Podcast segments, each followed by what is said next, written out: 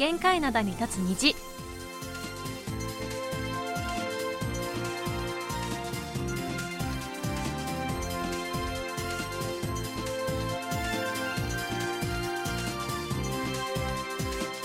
リスナーの皆さん、あにわせよ。木曜日の限界灘に立つ虹、金虹のジンヒョンです。こんにちはゆきかですはい。ということで始まりましたけども、はい明日からは、えー韓国あの二大祭日の一つ、はい。チュソクですね。そうですね、まあ、チュソクというのは中秋の名月なんですけども、はい、えー土曜日が当日ということで、うん。えー土曜日を挟んだ前後が連休、えーさらに日曜日と、えー、遅休みが重なった分がうん。月曜日に振り返られて、はい。えー明日から月曜までの4連休になります。イエーイ。イエーイなのか？イエーイ。どうなんでしょう？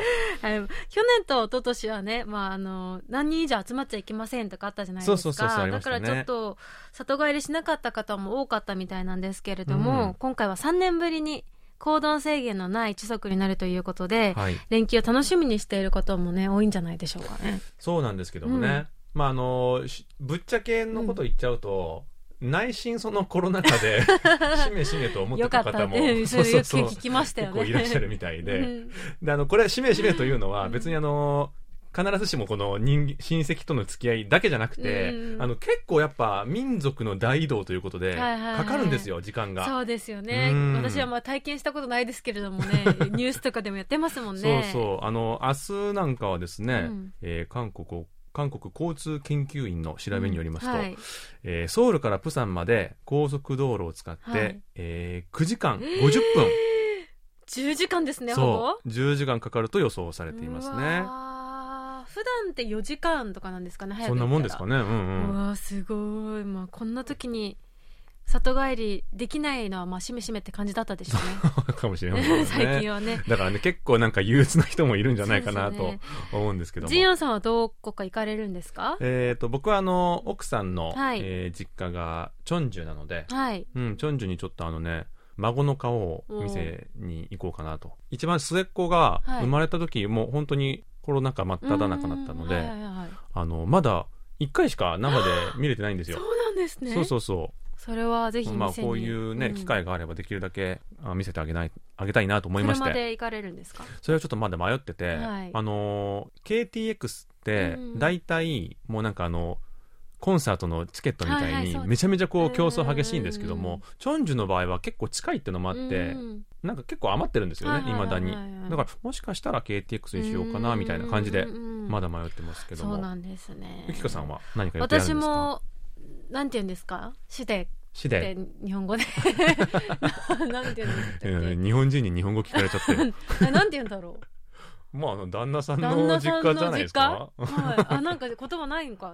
うんうん、市でって言いますけどね。ね。ああ、なるほど。ど、はい。どちらなんですか？はキョンギ道です。キョンギ道？近いです。30分40分とかで多分行っちゃうと思ああ、うので。なるほど。じゃあね、はい。そんなになんかプレッシャーとかそうではないですよすね。ね。はい、うんうん。うんうん。なんか行って美味しいものとか食べた本りするん当美味しいもですかね。のなんかで手伝ったりとかした方がいいんでしょうけれども。あれ、もしかしてう、ん。結婚、ご結婚されて初めての？初めてですねああ、なるほど。じゃあちょっと緊張感もあったりとかあですか？でも前にも一応遊びに行かせてもらったことはあったので、はい。全然すごい私は嬉しいむしろその韓国の伝統的なご飯とか食べれてうんうんうんいいなっていう感じなんですけれども、でもあの、ゆきかさんも日本来られて結構経つじゃないですか。韓国に来られてですねあ、ごめんなさい。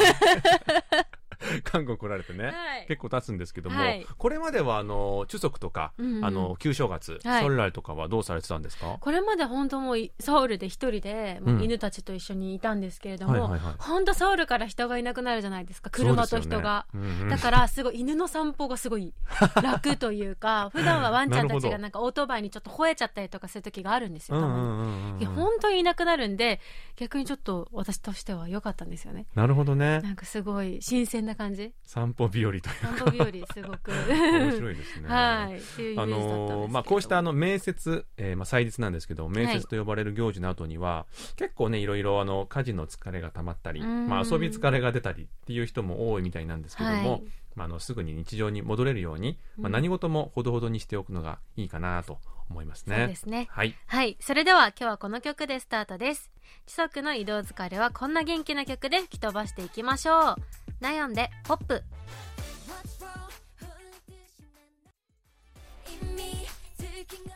ナヨンのポップをお聞きいただきました。はい、えー、それではここからはリスナーの皆さんからいただいたお便りを紹介していきたいと思います。はい、岩手県の伊藤光一郎さんからいただきました。金虹の皆さん、こんにちは。こんにちは。いきかさん、ピンチヒッターお疲れ様でした。そうなんですよう。ん今日で最後です。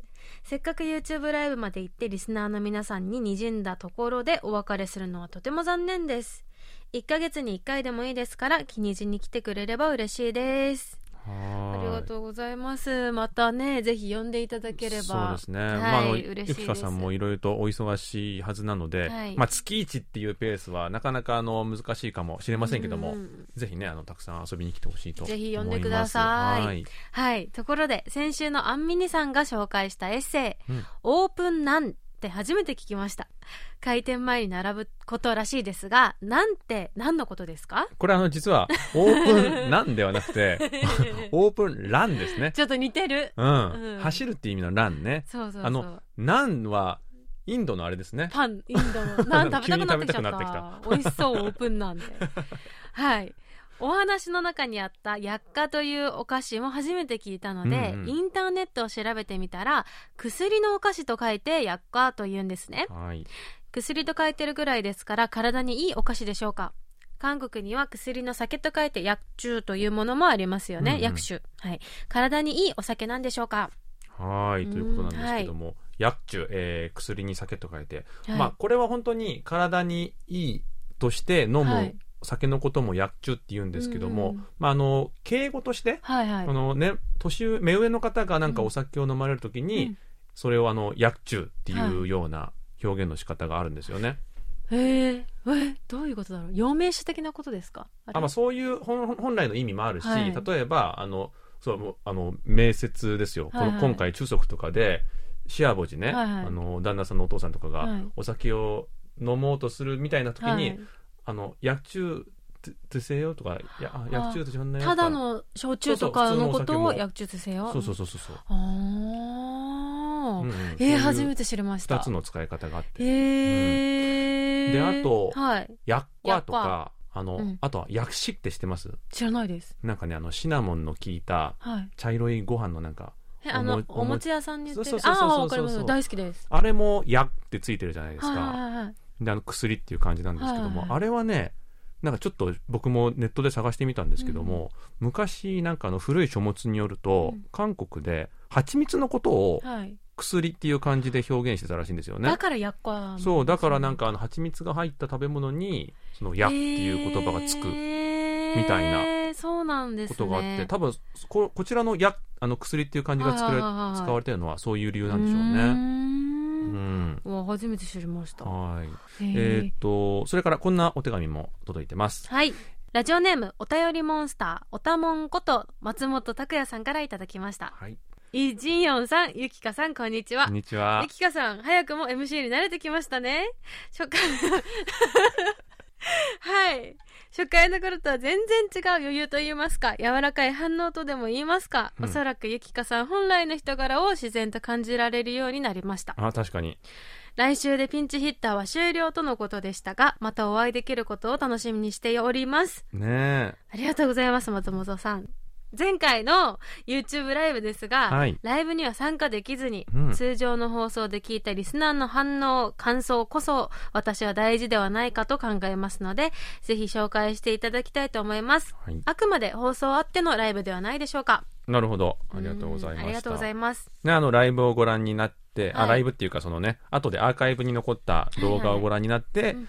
まあこういうゆきかさんに対しての感想を、ね送ってくださったわけですね。はい。ありがとうございます。はい。確かにね、うん。もうなんかだいぶ打ち解けたというか、はい。そういう感じはあったとは思うはずなんですけども、はい。はいもうちょっとね、はい。なんか続くとそうですさらにいい雰囲気になるのかなとはい思うんですけどもね、はい。残念ながら今日が最後ということですが。はい、うん、そう。ライブについてなんですけどライもブについてはい。なんか今回あの今回というか前回ですね、はいはい。あのちょっとこれからの定期的にやっていくライブの第1回ということで、うん。まあ、あのスペシャルバージョン的な、えー仕様にはなっていたんですけども、はいはい。はいまあ、今後あの月1でやっていく中で、うん。まあ、もしかしたら月1でできないかもしれないんですけどもね、はい。まあ、できるだけ月1でやっていく中で、うんお便りをできるだけ、えー通常通り紹介していきたいなとは思ってるんですね。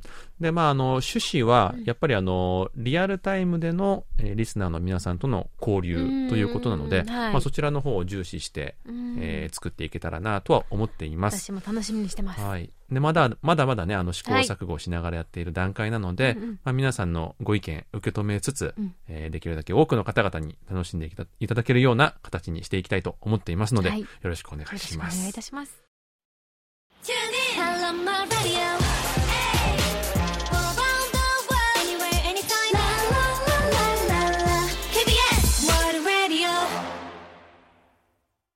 目指せチャングム。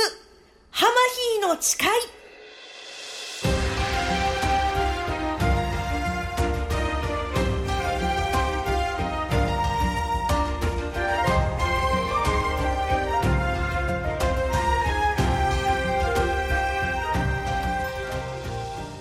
目指せチャングムハマヒーの誓い。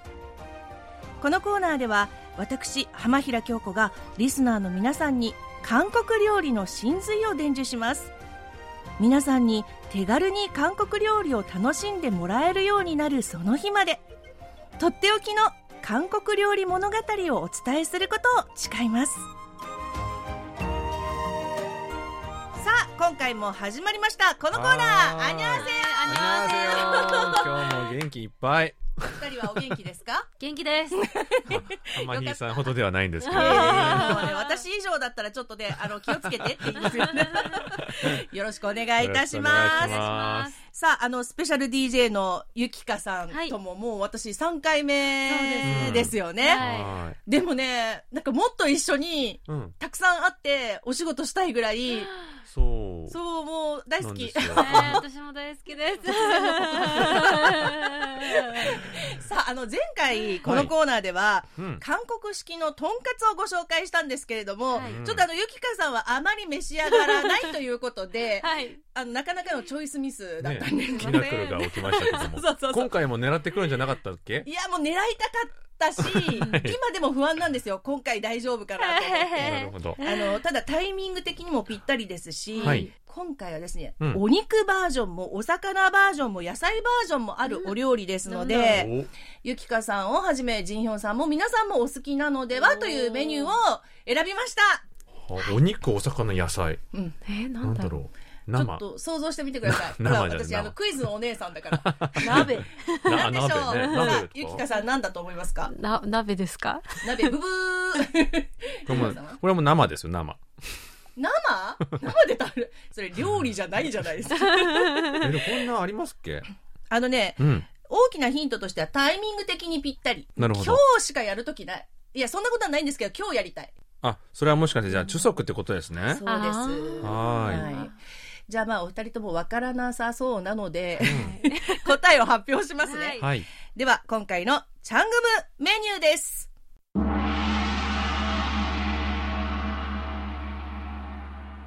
中足のシーズンですね。韓国でこのメニューを作ったり食べたりお供えしたりする方も多いのではないでしょうか。ジョンです。ジョンあなるほど。そっか。いろいろありますもんね。そうなんです。うんうんうんあの、こわごわ聞いてみるんですけど。ゆきかさん、ジョンはお好きでしょうか？大好きです。やった安心した。逆に残念。苦手ですこらジンヨンさんはジョンどうですか？いやーもう好きですよ。よかったです。まあ嫌いな人はあんま嫌いな人いなそうですよねいないですよね。確かにそうですよね。うんあの、ジョンというのは、魚やうん。お肉やうん。野菜に小麦粉と溶き卵をつけて、まあ、揚げ焼きみたいにしたお料理なんですけれども、そうですね。日本の方にはチヂミと言った方が通じるかもしれませんけど、うんうんうん。ただね、日本の方って、はい。チヂミって聞いたら、うんなんかあの、細かく切った具材が、うん。まあ、お好み焼きみたいに生地の中に入ってて、それを薄く焼いたものっていう、うん。それを思い浮かべる方が多いと思うんですよね。はいはい。ただ、あの、まあ、それもジョンと韓国で言いますし、はい。今日ご紹介したいのは、まあ、材料に直接小麦粉とか卵をつけて焼く、まあ、調理法としてはピカタみたいな感じ、まあ、それををジョンと呼びますよね。そう。これあのチジンっていうのがあのキョンサンドの方言で。あそうなんだ。そうそうそうそう。だから2つの意味があるんですよね。あの先ほど言ったあのネギとかの入ったパジョンとかのジョンと、うん。あの、えー、地足とかに食べるジョン。2つの意味がありますね、えうん。またその方言がなぜそんな日本で縮みとして、うんこれもうみんな縮みだったらわかるじゃないですか。話すとちょっと長くなりましたけど。また次回にします？このコーナーパリパリいかないとね、終わらないのでね。また聞かせてくださいね。さあ、あの、韓国ではお正月やお祝い事の時や法事の時のお料理として、また専門店でマッコリと楽しむ料理としておなじみですよね。私もあの、法事の時はですね、旦那さんの実家に行きまして、はい。まあ、はい。ほぼ夜通し、夜通し。はい、大きな見たことがないようなホットプレートを あるある、出してきうて、ん、まあそこに油、ごま油ぶわー引いて、はい。でもういっぱい用意されてある材料に一個一個小麦粉と卵ぶわーつけて、ぶわー焼いて、ぶわー食べるんですけれども、何枚ぐらい焼くだろう？多分、100では効かないと思うんですよ。えドラマの世界だ ね。そうなんですよ。だから、最初はね、はい。初めてした時はうん、すっごく楽しかったんですよ。だけど、これが2回、3回となってくると、確かに辛いですよね。なんか気のせいか、心が重いぞ。ほらオープニングで言ってた。ね。あの主足が嬉しいばかりではないはずだという。はい。間もなくその時が近づいてこようとしてるんですけれども。なあの、ジョンっていろんな具材で作りますけど、はいうん。うんゆきかさんははい。何のジョンがお好きですか、私はですねキムチジョンとうん。カムジャジョン。あどじゃがいも。大好きです。家でも作ります。カムジャジョン大好き、私も美味しい。うんなんかちょっともちっとしてね、い。いはいですよね。ただあのキムチジョンとカムジャジョンっていうとまあ中足のこうね。時ってわけではないですね。あーまあまあね。普段作る感じで。まあ僕はあの中足ならではので言えば、うん。あのしいたけの肉詰め？あー、ある美味。しいあれのジョンが好きですね。ねうん。しいたけの肉詰めって日本でも作ったりするじゃないですか。ピはいーはいはいはい。マンの肉詰めとか、はいしいたけの肉詰め。まあ、それを、まあ、ただ、焼くのが日本は多いですけど、そこにさらに小麦粉と溶き卵をつけて焼くっていうことですよね。はい。そっか。私はね、韓国かぼちゃ、エホバ、うん。それからごまの葉、はい。あとはいはい。はいエリンギが好きなんですよ。美味しい美味しい普段は肉食なんですけど、ん。ジョンだと急に野菜主義になるっていう。確かにね。ねえ、甘みが出てね、ジはい。ョンにすると美味しいんですよね。美味しいうんですよね。まあ、どんな材料でもジョンにできるかと思いますそうがで、すね。さあ今回はその中から一本で様々な味や色が楽しめる華やかな串ジョンのレシピをご紹介します。イエーイ串ジョンはわかりますよね、お二人。はいわかりますわかりますね。はい。では、あの、一つ一つご紹介していこうと思うんですが、はいまず今回のチャングムレシピの、えーメニューは、五色串ジョン。五色とも言いますね。はいはい。韓国でお正月やお祝い事、法事などの時に欠かせないメニューのジョンですが、うんえ今回はいろんな材料を一つの串で楽しめる、そんな欲張りなジョンをご紹介しましょう。はい。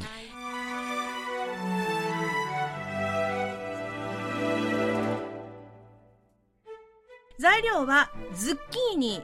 あの、日本ではなかなかエホバん。はまあ、似てますけれども手に入らないので、はいズッキーニでいいと思います。そうですねあと、カニカマ、うん。そしてパプリカ、たくあん、はい。ソーセージそうそうそう。です。まあこれね、5色ということで5つ材料を選んだんですけど、うんはいまあ、要は何でもいいんですよ。好きなもの5つ。そうそうそうそうですよね なんか6つ7つになってくると、うんあの串が回ってもうあの食べる時もボラボラボラってなるので 5つぐらいが限界かなと思っております。そうですねはい。であとは、えー小麦粉と卵液うん。卵ですね。でそれぞれの材料をだいたい長さ5センチぐらいに細長く切ってください、はい。で5種類の材料を彩りよく並べて真ん中に串を打ちます、うん。で小麦粉と卵液をつけてごま油をひいたフライパンやホットプレートで焼いていただくともう出来上がり結構あの韓国って何か焼くとき油多めですよね。確かに確かに。そう。ですね。それがポイントかも。だから日本の皆さん作られる時はちょっと多いかなぐらいでちょうどいいと思いますね、うん本当に揚げ焼きっていう感じです、うん。そうそうそう。で今回選んだ材料だけで作ったとしてもね、うん。まあ、人によって一番上にたくあんが来るかもしれないし、はい。一番上にカニカマが来るかもしれないし、うん。まあ、作る人によってセンスが出る。なるほど。確かに。言ってみたらズッキーニは緑カニカマはちょっと赤っぽい色、うん。でパプリカは黄色を選ぶのか赤を選ぶのか、うん。はい。たくあんは黄色。ソーセージはちょっと茶色じゃないですか、うんうんはいうん。だからあたった5色でもセンスいいねとか。そういう楽しみちょっと黄色と黄色並んでない？みたいな。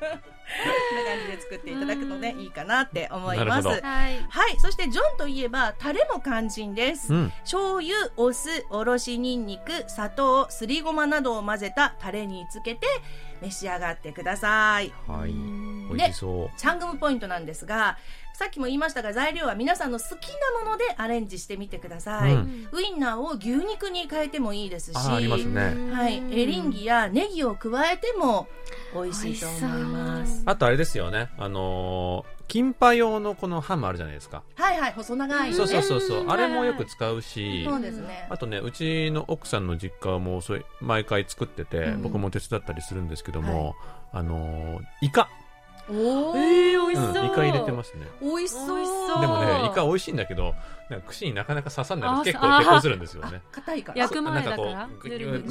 生だから。そうですよね。そうそうそうそう。うん、逆にね私白身魚入れても美味しいかなと思ったんですけど、うん。イカとは反対に身が柔らかすぎてちょっとあのボロって。崩れちゃいますね。崩れちゃうんですよ。そうそうそうそう。あーでも美味しそうですね。ねえ。ゆきかさんははい。5色の串ジョン作るとしたら、はい。絶対入れたいものは何ですか？え私はと餅とか入れたあら美味しそうじゃないですか。あ面白そう。それ最見たことないけどちょっと美味しそうだなって思い高ました。絶対美味しいでしょ。トッポッキ用そうトッのポッキ用のね。はい。もうなんかトッポッチみたいに、はい全部餅でいいやみたいな。もはやちゃんじゃない。別の料理。い はい。あジンヨンさんは何入れたいですか、やだから僕はやっぱあのイカ毎回入れてるんで、イカ入れたいかなっていうのもあるし、あと僕辛いの好きだから、はい。ちょっとなんかねあのと青唐辛子なんかを入れたりして。あそれ絶うん。対美味しいですね。うん。美味しいね。そんな感じもいいかなとめっちゃ夢広がる じゃないですかこれ。ねえ。ね私だったですよね。らねあのスルメ？スルメ、うん。うんうん。刺さるかな？えあのスルメですか？それが重要なのよ。そう。何？当たり目？なんていうの？当たり目？なんかあのちょっとおつおつまみっぽい乾き物みたいなのあるじゃないですか。サキイカ？さ無理か。あはいはいはい、白いやつそうそうそうそうそうそうそう美味しそうかも。それっぽいなんかちょっと乾き物入れたいなっていう、はい。はいはいなるほどね。うん。美味しそう。うんうんだからお酒にもなんかさらに合うかななんて、うんすっごいあの硬い方のやつ想像しちゃいました。ああね刺さればなんでも。薄っぺらいやつね、はい。それは結構手こずりますよ。二日かかるよ本当に本当に。ねまあ、こんな風に何入れたいとか、うん。どんな順番で刺したいっていうだけで、はい。一晩中喋れそうな感じがしますよね。そうですね。はい、ありがとうございます。さあ、あのー今年の韓国での中足連休はいよいよ明日から12日までとなっておりますけれども、はい。中足当日は10日うんですよね。だから、え、もう明日？そうそう明日か明ら日、明後日？うん。あさってでですよね。あーそう当日ね、はい。うん、そうですよね。あの、お二人何か中足の思い出ってありますか？僕なんかだと、うん。あのやっぱ日本にいた頃は、うん。あの中足ってあの休みじゃないじゃないですか、はい。うん。だから旧正月とかは結構帰ってたりしたんですけども、うん。なかなか中足に韓国にいるってことがなくて、うん全然あの思い出なかったんですよね、うん。だからでであの帰ってきたからもううちあの残念ながらあまり親戚が仲良くないということもありまして。突然の告白。特になんかこれといった行事なかったんですけどもうん。あの奥さんの方は結構なんかみんな集まってワイワイやる方なんですよね、ええ。だからあの結婚してから結構そういうみんなでワイワイみたいな思い出はで聞いてであの実際さっき言ったようにジョンとかも作ったりして僕も手伝ったりするんですけども、はいはい。あのジョンって何が一番美味しいかっていうと作りながら食べるジョンが一番美味しいんですよね。まじゃよ。そそううなんですよ。ビビール片手に。ビール片手に。美味しそう。そうそうそまあそれがまあ思い出かなと。焼きたてね。ね。いいですよね。うん。わかるわかる。うん。どんどん食べちゃうから全然たまらないな。食べ過ぎや。ゆゆきかさんはどんな思い出が？私はですねでもそうですね。韓国に来て大体いつも寮で一人みたいな経験だそうがあったのでるほどあのまだワンちゃんも飼う前に、うん。そのグループで活動してた時にみんな韓国人のメンバーなんで、みんな実家に帰っちゃうじゃないですか、私は寮で一人でスライムを作る。スライムを作る？っていう行事をしてました。はい。はいジョン。食べはしないんですけれども、うんうんうん。スライムをすごいバケツみたいなのすっごい大きいのを持ってきて一人で作ってましたね、なかなかシュールですね泣きながら作ったことあります。私何やってんだろうみたいな。さすがの私もシュールすぎてコメントが全く浮かばないんですけれども。まあそんな時期も経ての今、はい。そうですね。ですよね。うん。まあ、あの今年も中足がやってきますけれども、はい。ご先祖様に感謝をしながら、美味しいものをたくさん食べながらどうぞ素敵な中足休暇をお二人もお過ごしくださいね。はい。そして日本の皆さんは残暑がまだ厳しいと思いますが、うん。今回ご紹介したジョンを作ってみていただいて、うん。韓国の中足に思いを馳せていただけたら嬉しいなと思います。そうですね。さあいかがだったでしょうか？目指せチャングムハマヒーの誓い。今回はジョンをご紹介しました。ありがとうございました。ありがとうございました。続いてのコーナーは応答せよ過去のこの日。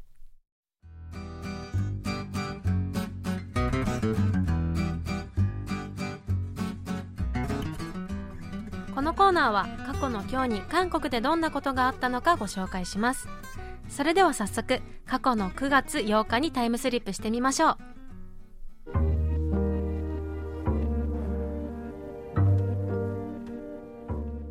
今から77年前のことです。第二次世界大戦終戦直後の1945年9月8日。キョンソン駅現在のソウル駅朝鮮通運の倉庫で朝鮮語学会の人々が制作を試みた朝鮮語辞典の原稿が発見されました。日本が戦争に負けて日本の統治が終わるまで朝鮮の人々は自分たちの固有の言葉を持つにもかかわらずその言葉の使用を制限され日本語を使うことを強いられていました。そこで言語学者チュシギョンの弟子たちが1921年に固有の言葉を守ることを目的とした朝鮮語研究会を結成。その後朝鮮語学会と名を変えて朝鮮語の辞書を作ろうと試みますが1942年朝鮮語学会のメンバーたちが大勢連行されて拷問を受けるという事件が起きました。朝鮮語学会事件です。この事件によって朝鮮語学会は散り散りになり辞書の作成も頓挫してしまいました。しかし77年前の今日日本の警察に押収されたはずの原稿がキョンソン駅の運送会社の倉庫で見つかったのです。1929年から地方ごとに方言の聞き取りを行い積み上げていった言葉のデータが記録された2万6500枚に及ぶ原稿です。言語学者たちはこれをもとに1947年朝鮮語大辞典第1巻を発刊。途中朝鮮戦争で再び作業が中断されましたが1957年に最後の第6巻が出て28年にわたる多くの人々の努力が実を結びました。はい、うん。これって韓国で最初の国語辞典っていうことですよね。そうなんです、はい。うん。28年っていう制作期間も教育的ですし。まあいろいろありましたからね。かそうかっちゃいましたよですね。あともうすごいね弾圧に抵抗しながら頑張ってうん、努力して作っていたというのもすごいドラマチックというかすごい努力ですよね。うん。やっぱあの辞書ってうん。僕らそんなになんか感動したりうんしながら読むものではないじゃないですか、うん。はいまあ、どちらかというとあの勉強と結びついてしまうのでね。あんまりこうねなんていうかねあのうん。喜ばれるような存在ではないんですけども、はい。こうやってあのたくさんの人々の人生がうん。ぎゅっと詰まってるって思うと、うん。はい。またなんかちょっと感じて違う感じ方をしますよそうね。ですね。あと韓国で暮らしていると韓国の人たちってなんかハングルに誇りを持っているんだなっていうことをしょっちゅう感じるんですけれども、うんうんうん。こういう努力で守り抜いたからっていう、まあ、理由もあるんですかね。そうですね、うんうん。でやっぱりあの外国から統治されてうん。言葉を奪われるって、うんあのその立場になった人たちではないとわからないと思うんですよね。そうですうん。えーなので韓国の人たちのハングルや、うん。えー韓国固有語への思いというのはまあ、外国の人にはなかなか伝わりづらいだろうなと思いますね。うんはい。あとこの朝鮮語学会事件のことって映画にもなってるんですよね。そうそう、あの、んまさに映画の題材にぴったしなんじゃないかみたいな、あの、はい話なんですけども、うん本当にあの映画で、えー制作されていて、うんえー、丸もい、えー言葉集めという映画が、はい。えーまさにこの朝鮮語学会の物語なんですね。あの辞書をどうやって作っていくのかという過程も描かれていますので、あのご興味のある方はぜひご覧になってほしいなと思います。はい。それではここで一曲聴いてみましょう。パクチェボムさんでカナダラ、えーフィーチャリングはあゆうさんです。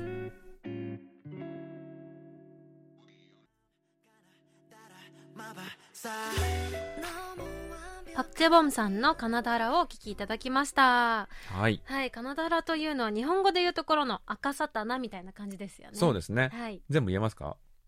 カナダラマバサー、ブルブル 最後の方がね、結構あの、ごちゃごちゃってなってますけども。ははいい。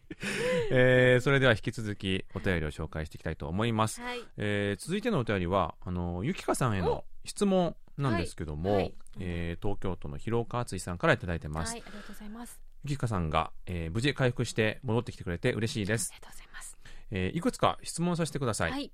日本でもプロのシンガーとして活躍されていたのですか、えー活躍の場所として韓国を選ばれたのはどうしてですか、うんうんえー韓国でソロシンガーとしてデビューしたきっかけを教えてください、はい。えー最近では日本人の女の子がうん韓国のプロダクションに所属して研究生として訓練を受け、うんオーディションを経てアイドルグループのメンバーとしてデビューする形が増えてきましたはい。しかしソロデビューとなるとかなり事情が変わってくるのではと思います、うんうんはいといただきましたありがとうございあます。りがとうございます。はい。えっと、まず何からだったかな？えーっと、日本でもああ、そうですね。ですね。日本ではですうね、ん。あの歌手として活動したことは全くなくてですね。ああ、なるほど。もともとはあのティーン雑誌のモデルとしてデビューをしてたんですけれども、うんそうですね。韓国ではい。まずドラマのオーディションがあって、はい。でその時私も日本でちょっと女優になりたいなと思って準備をししてたんですけれども、韓国であの歌手の練習生研修生のうん。役のオーディションなんですけれども、あーなるほど。実際にもそのデビューして活動するっていうアイドルグループのそういうコンセプトのドラマだったんですね。ああ、なるほど。あちょっとま変わってるんですけれどもプロジェクト的な。そうなんです、うプロジェクトとして、まあ、面白い12年やるっていうことで、はい。まあ最初はその頃日本人の方とかも全然あんまりいなかったですし、はいまあ、韓国で韓流のドラマに出たら私は韓流スターになれるんではないかというちょっと軽い考えでいやいや、もうちょっと。受けてみようと思って、うんうんはい。受けて、まあ、終わったら帰ってくるのかなぐらいの？12、うんうんうんうん年いてっていう感じだったんですけれども、はい。まあ、そのドラマが終わって一応そのアイドルとそのプロしてプロジェクトで活動してたので、その延長線上としてあのオーディションプログラムプログラム、はいはいはい。オーディション番組に出たんですあねなるほど。でそこに出てからちょっとソロデビューのお話をいただいてそれを見て、韓国でデビューするこあのソロデビューをすることになったんですけれどもなるほど。はいあじゃあ、日本では全く歌手の経験なかったっていうのは、音。楽はもともと好きだったんですけれども、はいはいは全くなかったですね。ええなるほどうんうんね。でもあの、広岡さんもおっしゃったように、はい最近本当になんかアイドルグループデビューすると必ずと言っていいほ本当に本ど当に日いま本人すよね。メンバーいるじゃないですか。はいはい。こういうあの風潮というか現象はいをご覧になってどう思いますか、あでもそのそれぐらいやっぱ日本でも K-POP が流行ってそれに憧れてる子たちが多いっていうことじゃないですか。うんうん私が来た時も、まあ、K-POP は人気ありましたけれどうんも、はい。まだやっぱ外国人メンバー日本人以外もそうですし、うん。あんまりいなくてやっぱり。外国人の子たちが、まあ、来た時になんていうんですかねケアをしてあげるするその体制っていうんですかね事務所とか、うん。もうあんまりちょっと良くなかったと思うんですね。ああなるほど。けど今はやっぱり外国人メンバーも多いですし日本人の方もいっぱい募集もしてるので、うんうんうん。そのくらいちょっと日本語が変だね。そんなことないですよ。くらい、はいはい、やっぱりその事務所としても、うん。け語学もそうですしケアをたくさんしていただけるんじゃないかなっていうことでちょっと安心見ててまあ頑張ってほしいですねって思います。ああそうかそうか。だからまあ昔は結構なんかいろいろと環境的に難しいところははい多かったはい。はずなんだけども、まあ最近ではやっぱりねそういうところも整っているはずですよね、うんありがとうございます。翻訳していただいて。あとあれですよね。やっぱあの交流がなかったとしても、はい。同じ日本人として、はい。まあ、あの韓国の舞台で活躍する日本人が増えるっていうのは、なんか心強さも感じたりするそうですのかなとね。なんか日本人だけのうん、そのなんていうんですか？あの LINE とかそういうのあコミュニティとかがあったりするんですか？あるみたいで何回か誘われたんですけれどへも、私は入ってないんです。えなんでなんで？えなんか会ったことない人たちと連絡するのが怖い。でも大体そうでしょ社会団体チャットに入るのが怖くてあ私は。そまあ確かにそのハードルありますね。まあなんかどうせ会ったら同じうんうん日本人として連絡先交換とかするじゃないですか、だからそれでいいやと思っちゃう人なんです、でもね。もう愛なんです私。なるほどね、はい。まあ同じ愛として、まあ、はい。共感もできますけど、まあでもそうやってあるみたいなので、はいはい。ね、すごい心強いなと思います。なるほど、うん。えまあ、だいぶ昔とは変わってきましたよね、はい。い、ろいろと,、えー、とまたお便りありまして。はい。はい。広島県の須藤仁也さんからいただきました。ありがとうございます。ありがとうございます 처음뵙겠습니다初めて KBS の放送を聞きましたはい、とても明るく活気に満ちた放送でとても楽しかったですはい、初めてのお便りありがあとうございますりがとうございますえー、と須藤さんははい受信報告書という様式で送ってくださったのと、うんはいあとね自作のアンテナを使ってへー お聞きのようで、はいはいはい。あの短波放送をよく聞かれてるようなんですよえね。すごい、うん、であのぜひ韓国について知りたいことなんかうんうんうん。あったら、はい。あの何でも送っていただければ、そうですね。え我々なりにあののお答えしますので、うんうんぜひまたあのお便り送ってくださありい。がとうございます。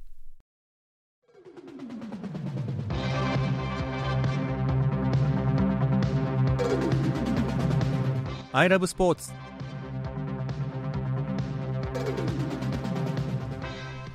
さて、ここからは韓国のスポーツの様々な情報をお届けする I love スポーツです。今日のテーマは何ですか？えー今日のテーマを発表する前にですね、ゆきかさんに質問をしたいんですけども、はいあのソジャンフンさんとか、うんえーウジウォンさんとか、はい。ヒョンジュヨプさんってご存知ですか？いや、顔を見たらわかるんですかね？そう多分ね顔を見ればわかると思うんですよ、はい。っていうのも、はい最近あのこの方々がバラエティ番組とかに出演してもう大活躍中なんですよね、はいはいはいはい。で誰かっていうとあの、はい。皆さん元バスケットボール選手なんですよね、えー90年代の初めからうん。半ばにかけて大学時代を過ごした、はい。まあ、あのいわゆるアラフィフ世代なんですけども、はあはこの時代韓国ではあのバスケットボール人気がものすごくて、うーん。その時の知名度を生かして今のタレントとして活躍されてる方が結構いるんですよね。そこであの今日は90年代のバスケ人気とその後についてお話ししようと思います。はい。の私スポーツはまあ見ることは見るんですけどそんなに詳しくなくて、でもはい唯一バスケを習ってたんですよ昔それで好きなスポーツがバスケなんですよあ部活とかで？そうですね小学生と中学校の頃までやってましたあ僕もバスケ部でしあた。私キャプテンでしたえすごい。じゃあ結構うまいんですね。うまかったです、ね、なるほど。まあ実は前もってねそういう情報を入手してたので、はい。今回のバスケ特集にしてみたんですけども、えーなんといってもこんなバスケブーム日本では訪れたことがないだろお。うというくらいの、はい。もう本当に一大シンドロームだった。んですねはい。でその時のスター選手はうん。今でもお茶の間の人気者ですし、あの韓国で暮らしていくのなら、うん。その頃のバスケブームのことを知っておいてもいいんじゃないかなと思います、はい。えーそもそも90年代になぜバスケ人気がブレイクしたかというとですね、あの早い話が「スラムダンクの影響なんですよ。へえあのスラムダンクですうんね、そうあの日本の漫画のスラムダンク。おーすごい。スラムダンクあの日本でもそれでバスケブームめちゃくちゃありましたけどもうん韓国にまで影響を及ぼしてたと。すごい。あの韓国では90、えー1992年からうんうん。翻訳版が出るようになって、はい。あの一気にバスケ人気が爆発したんですね。生まれる前だそう。えー、生まれる前？はい。そうかびっくりしちゃった。